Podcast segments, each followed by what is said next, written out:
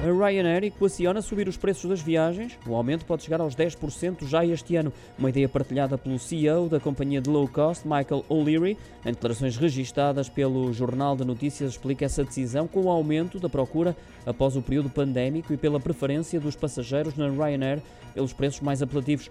O'Leary prevê que a procura seja ainda maior, uma vez que as reservas para o verão e Páscoa começam a acelerar e antevê uma aposta mais forte por parte dos viajantes oriundos da Ásia e da América na Europa como destino. Por essa razão, os preços vão subir entre 5% e 10%, desde que, e nas palavras de O'Leary, não haja fenómenos inesperados como a Covid ou a guerra.